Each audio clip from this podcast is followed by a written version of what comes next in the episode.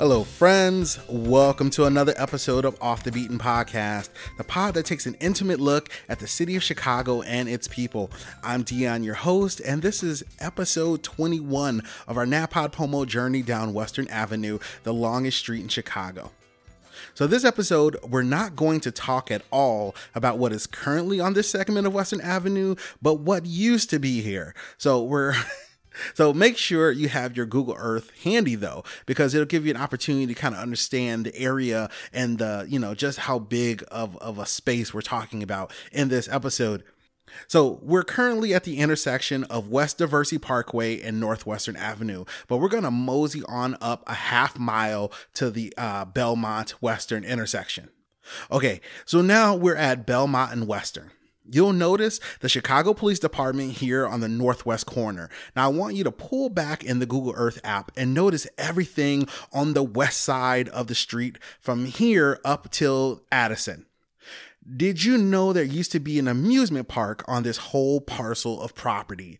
That is true, and we're going to talk about it in this episode. So let's go ahead and talk about Riverview Park.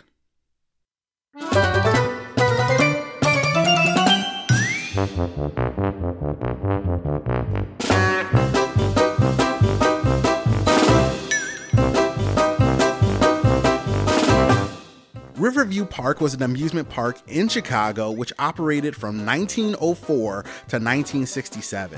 It was located on 74 acres in an area bound on the south by Belmont Avenue, on the east by Western Avenue, and on the north by Lane Tech College Prep High School, which still exists uh, on the northern tip of this mile today, and on the west by the north branch of the Chicago River. It was located in the Roscoe Village neighborhood of Chicago's North Center community area as they exist today. So, according to the website Chicago Time Machine, uh, Riverview Park opened on July 2nd, 1904, as the German Sharpshooter Park at the intersection of Belmont and Western Avenue. Targets were set up on an island in the North Branch of the Chicago River, and deer roamed in its woods. But wives and children complained they had nothing to do while the men hunted. So, two years later, the owners commissioned a carousel, a spectacular five row wooden carousel with 70 horses, handcrafted by Swiss and Italian woodcarvers from the Philadelphia Toboggan Coaster Company. That was the genesis of Riverview Park, which once claimed to be the world's largest amusement park and is now merely one of Chicago's most cherished memories. That carousel paved the way for a legendary roster of rides whose names alone can evoke waves of nostalgia. Among them, a free fall parachute ride called the Pair-O-Chutes, Aladdin's Castle Funhouse, the Bob's Roller Coaster, and Shoot the Chutes. And when I say roller coasters, I mean exactly like what you'd see at Great America. Minus the steel coasters, these babies were all wood and some of them were huge.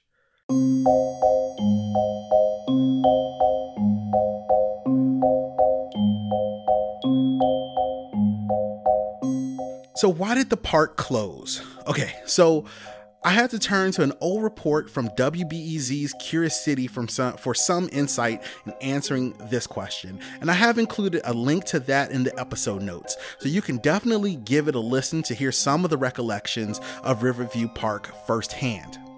In their research, it seems that the closing of the park ultimately came down to economics. However, there were some other forces at play at the time as well, uh, one of those being namely racial tensions, which in 2021, with everything going on, that, you know, seems like, oh, we're still having those issues today. So those definitely jumped to the forefront of my attention when I was doing this research. So, in doing the research on kind of the closing and some of the racial tension issues around the park, I uh, came across one report in which a former patron recalled being called the N word in the park and said it was generally understood that when blacks left the park, they could not linger in the surrounding neighborhoods. African Americans, he told, uh, got on the bus and went straight home. Uh, but it was, you know, pretty well known that inside the park, there might be some racial epithets thrown around. Um, and actually, that actually was a part of the actual park itself. Uh, one of the clear signs of racism at the park was an attraction called Dunk the Nigger. Which was later named the African Dip. uh, the attraction was similar to Dunk. it's one of those situations where you laugh or you cry, you know what I'm saying? So, um, the I, I mean, to me, the, the, just to fathom walking through an amusement park and seeing a sign that says "Dunk the," you know, "Dunk the nigger," like you're like, oh, okay, that's what we're doing today. All right. Um, but the attraction was similar to dunk tanks you can still see at carnivals. Uh, someone sits on a bench that's suspended above a pool of water, all while people throw balls at a target that, when hit, drop the person into the drink, right? Uh, what's notable about the Riverview version, though, is that the person being dunked was always African American. And uh, several people uh, describe this attraction in the WBEZ report. So definitely go back and check that out so you can hear like literally someone who actually saw it with their own eyes talking about it. Um, the NAACP uh, eventually succeeded in having the African dip closed down in the late 1950s, but the park remained uh, a perceived flashpoint when it came to race.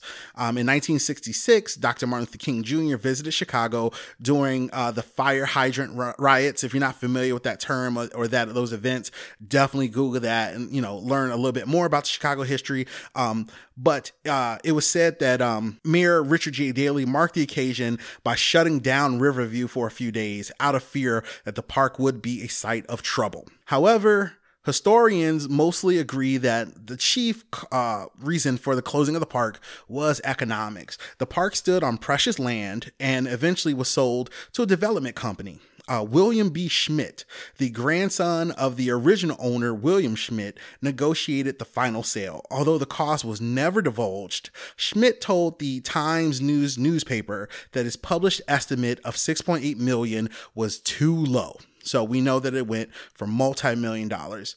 Uh, additionally, a third prong of the undoing of Riverview Park has long been held to be increased violence.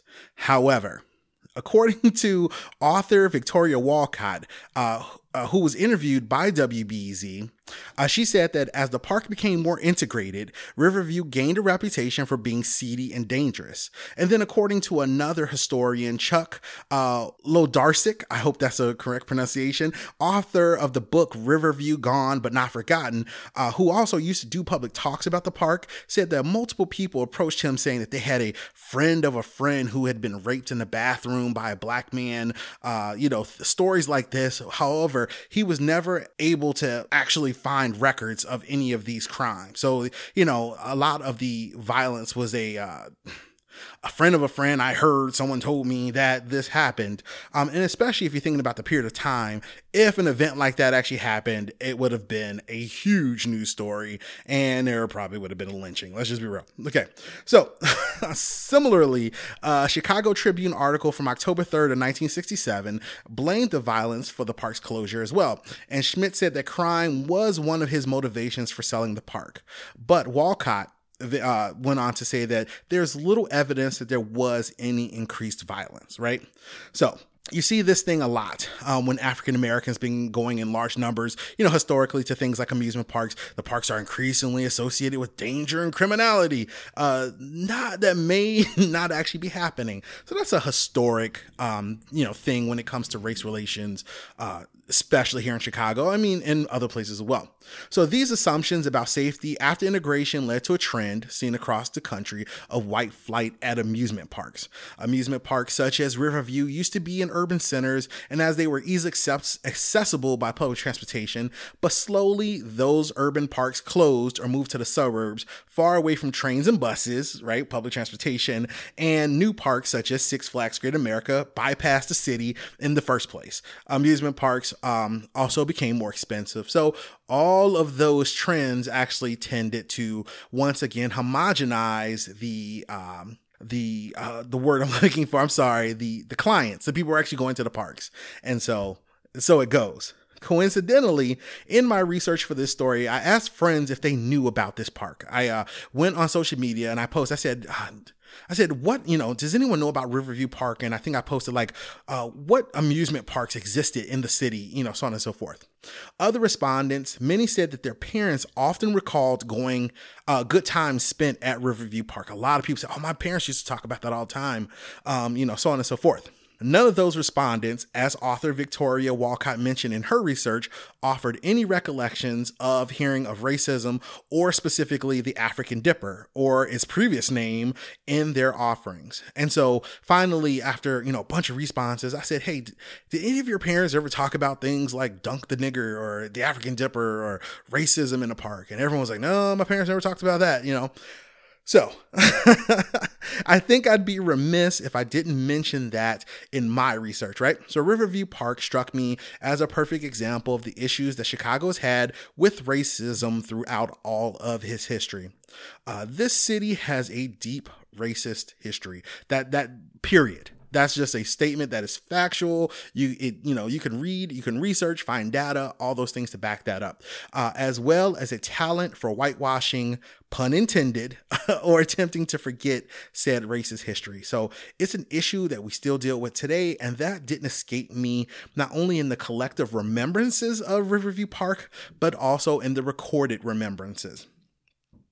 Also, as a side note, oh, and, you know what, and just kind of hit on that point one day. This is one of those things where, like, um, as a black male, right? Uh, I mean, I'm, I'm, you know, middle age at this juncture. I will go to places or I'll visit communities, so and they are like all white. You know, I'm one of like two black people or sometimes the only black person and i'll you know kind of ask people like does it strike you as odd that there's all these white people and there's there's not a lot of um diversity here. And they go oh well um you know i never noticed. And you know in 2021 a place is not you know doesn't lack diversity because of just chance. You know that's that's not happening at this point. Pl- places that are very homogenous are homogenous for a reason whether it's by um you know, circumstances that have been created to make that happen or by conscious decision to make that happen. I'm a firm believer in that and I notice it a lot. You know, um,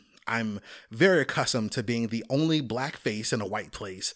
Um, I, I, sometimes I refer to it as the only spot in the milk, um, and you know it's one of those things that consciously sometimes I think we need to stop and think about. Okay, so as a side note, um, the last official existing amusement park in the uh, city of Chicago and in the city limits was actually an amusement park called Funtown, um, which existed on the south side of the city. I will be doing a standalone episode about Funtown uh, later in 2021, so be sure to keep an eye out for that.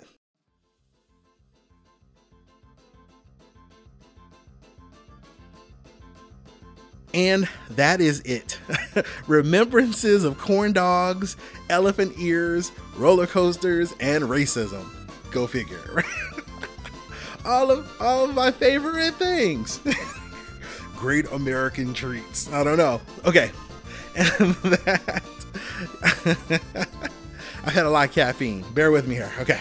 And that brings us to West Addison Avenue, which today is the location of Lane Tech High School, one of the oldest high schools in the city, having been founded in 1904 and the largest high school in the city with approximately 4,000 students.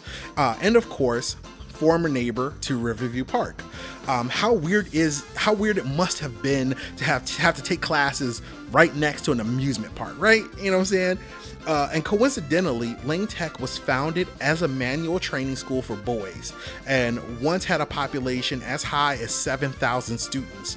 Uh, so I bet you didn't know that. You just learned something. Thank you, Off the Beaten Podcast. Well, you're welcome, kind lady and kind sir. Appreciate it. and finally, coincidentally, the only Riverview Park ride that survives to this day is its very first one the carousel. Um, the carousel that once existed in Riverview Park uh, was restored by Six Flags over Georgia, which is just west of Atlanta, and was listed on the National Register of Historic Places in 1995. So if you ever get a chance to go out there, make sure you check that out. And I'm sure there's some kind of plaque or something, and let everyone know that used to be in Chicago. I found out through Off the Beaten podcast. Awesome. and they'll all cheer with you. Yay! Okay. And that is it. Uh, that brings us to the end of this one mile segment. I actually learned a lot uh, researching this topic, and I'm just, I was super excited. I, I want to dig into it more. Unfortunately, some of the WBEZ like the old map they had and things like that aren't even on the internet anymore. So like some of the the links that they had just went to you know they were dead. So I'm hoping that I'm able to kind of maybe find some of that old stuff because I just was very intrigued by this uh, topic and this subject, and so I hope to also learn more myself as time goes. All right. So thank you so much for joining me. Thank you for coming back. Uh, please come back for the next episode. If you haven't done so already, please subscribe. Uh, whatever podcast you're listening to right now, hit the follow button, hit the plus sign. There's a check mark on some of them, whichever one it just says boom. And the next time the next episode comes out, you will get it. I'm so excited. Uh, we're almost to the end of this journey. I've learned so much. I hope you have too. And I'm so excited to see it to the very end. All right. Thank you so much. Always a pleasure. Appreciate you. Until next time, be good, do good, have a great day. Peace.